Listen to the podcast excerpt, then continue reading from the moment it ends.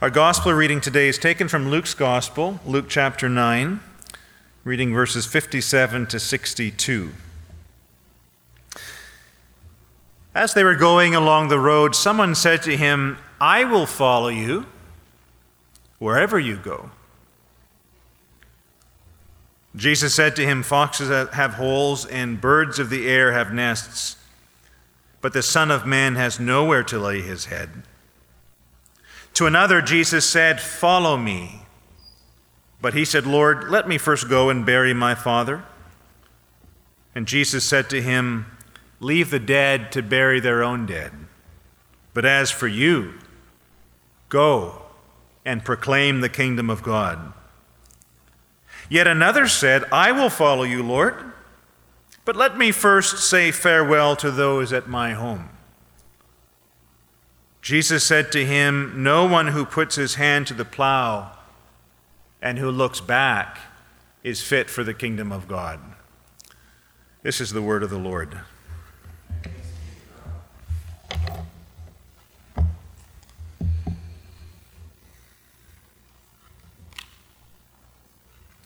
Let's pray again together. God our Father, we thank you for your word, and we need it, Lord. We need to hear your voice, and we need to see the Master, to hear Jesus' words and to see his way. And so grant now, Lord, graciously by your Holy Spirit to uh, let our hearts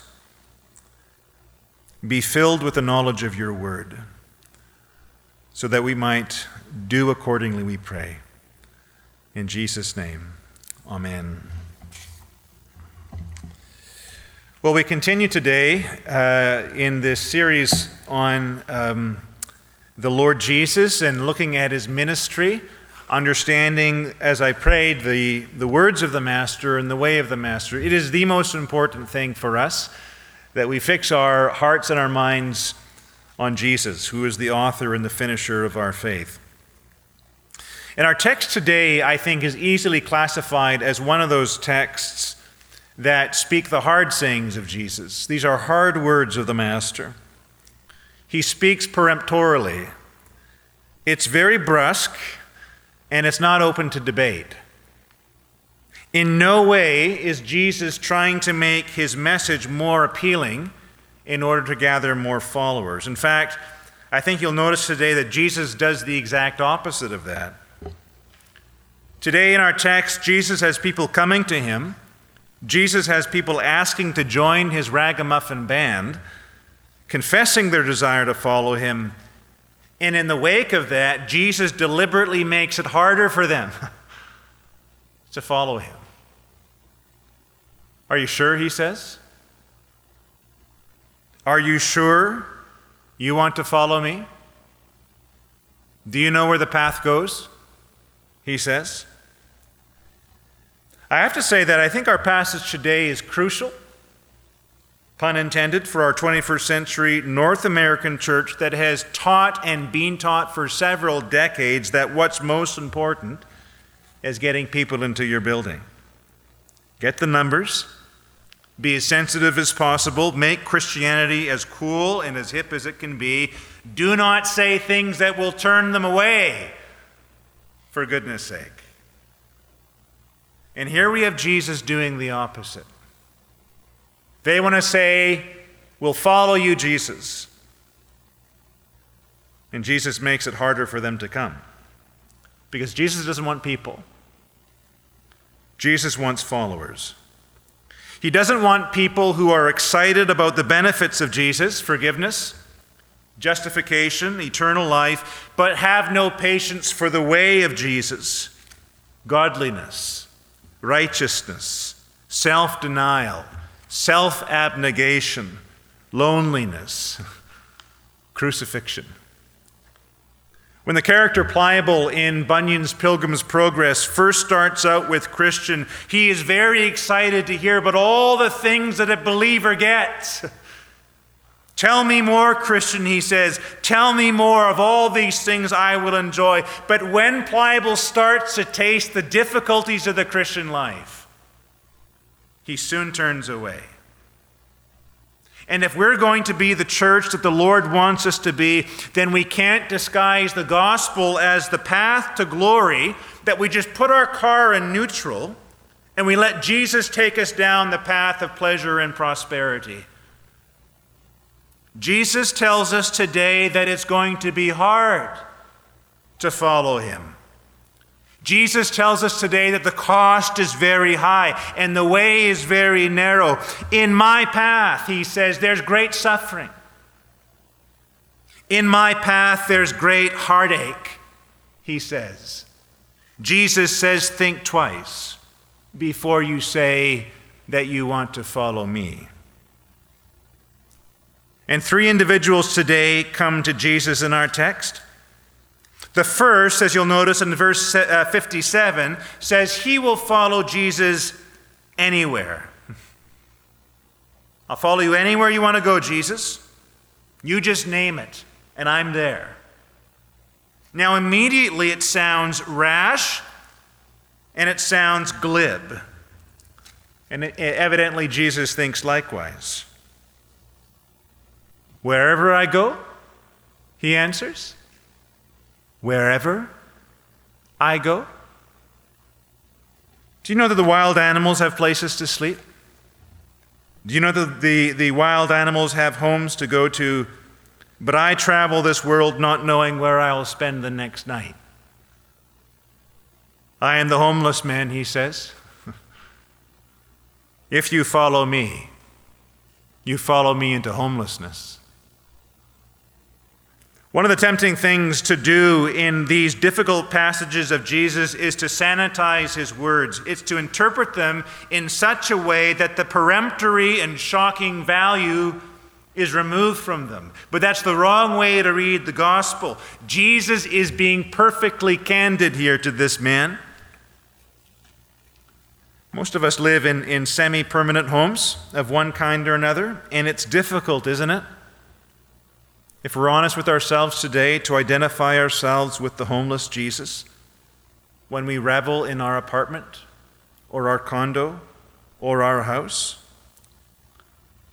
But whatever kind of house we live in, Jesus' words to his disciples is that the way of his kingdom is just this it is not about setting our hopes and our affections on what we can achieve and possess in this life. What Jesus is saying to us today is that we are all to be, in a certain sense, homeless. And we're all to regard the goods that we can enjoy in this life as if we didn't enjoy them at all. And it requires constant watchfulness it requires, I think, constant and deliberate acts of renunciation from time to time. It requires significant amount of self-distrust. Above all, it requires faith that preoccupies itself with the promise and preoccupies itself with something infinitely better. And so St. Paul tells us in 1 Corinthians 7 from now on, from this point on, let those who have wives live as if they had none. Let those who mourn as if they were not mourning, those who rejoice as if they were not rejoicing, and let those who have goods live their lives in such a way as if they didn't have them at all. And let those who deal with the world as if they had no dealings with the world at all. Why? For the present form of the world is passing away. Christians live differently.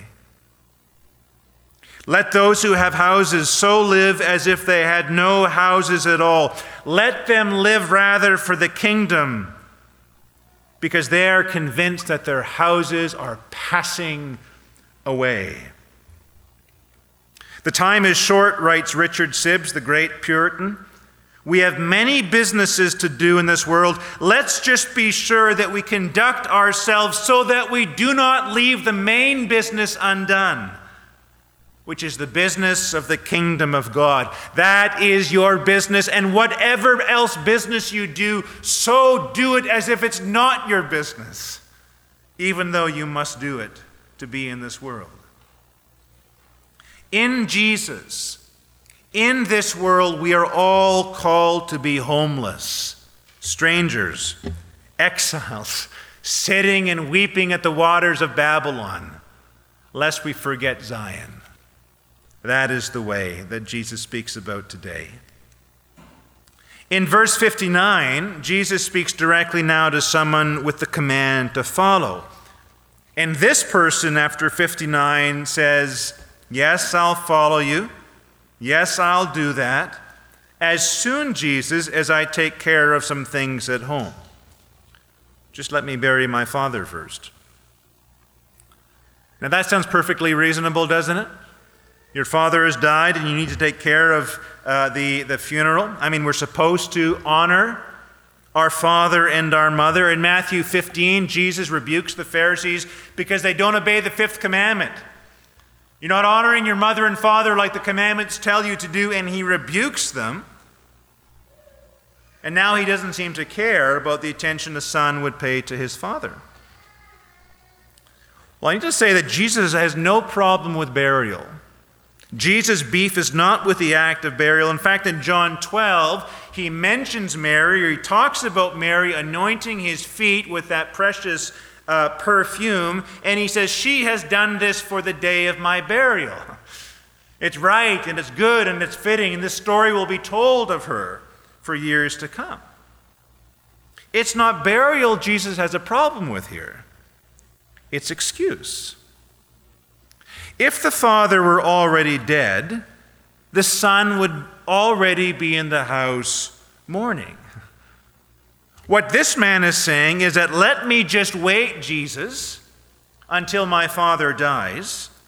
And when that happens, and when I take care of that, then I'll be ready to go with you. And Jesus detects here the dragging of feet. Jesus detects excuse. He sees now in this man aversion to prompt obedience to the command of the Lord. And so Jesus casts these harsh words at this man Let the dead bury their dead. You follow me. Now, the dead evidently can't bury their dead. And so Jesus' words here have more subtle meaning. What he means here is let the spiritually dead take care of these matters. Let those who have no regard for the kingdom of God, take care of the corpses. You take care, my son, of something else, more pressing concerns. You take care of raising the dead to life. The kingdom of God is upon you. Don't you recognize the importance of this thing? What are you going to do now, my child, in light of the kingdom of God? No more excuses, he says to him. I won't let you hide in your excuses, he says. What will you do in view of the kingdom? You know, that's a good word for us to wake up to each morning. To wake up to Jesus' words, what will you do about the kingdom? How will you live your life? In view of the kingdom of God, in view of the fact that Jesus has died for our sins, has been raised from the dead, has been given all power and authority over everything, and is seated at the right hand of God, and is coming again to judge the living and the dead. What will you do each morning in view of this, in view of the kingdom? Well, it's clear what Jesus wants this man to do. He says, You go and you proclaim the kingdom of God. What will you do this day in light of the kingdom? Go and proclaim the kingdom of God. And so we wake up each morning, my brothers and sisters, with the kingdom of God pressing upon us. And Jesus says to us each day, What will you do? In view of the kingdom of God. Finally, in verse 61, we have the third individual. He promises to follow Jesus if only he can be permitted to say a few farewells first. And once again, Jesus perceives the double mindedness in the man, and Jesus proceeds to call a spade a spade. My kingdom, he says, is about looking in one direction. My kingdom is about looking forward with fixed aim. And if you allow yourself to be distracted by other things, you will not be the worker that I need you to be. Jesus now uses an illustration from the farm to make furrows straight in the field to make furrows straight in the field, the, the man who's fixed himself and is guiding that plow needs to keep his eyes on the horizon to a certain point and not move his head hither and thither all over the place, for if he does, that furrow will move everywhere around the ground. I find this particularly challenging to me. I find as a pastor of Christ Church, God has given me a commission to work for the kingdom of God, and many things will come here. Many distractions will come and throw themselves into our path, saying, You should go this way, you should go that way. All kinds of opportunities for me and for you to look around ourselves. But the job of the gospel is to keep forward. The job of the gospel is to fix our minds and our hearts and our bodies to the plow and keep our eyes fixed on the one thing. And no matter what comes against us, no matter what distraction says, do this, do that, go here, go there, we say we fix our eyes and our hearts on Jesus. And if we turn this way, and if we turn that way, and if we look behind ourselves, Jesus says we render ourselves useless for the kingdom of God.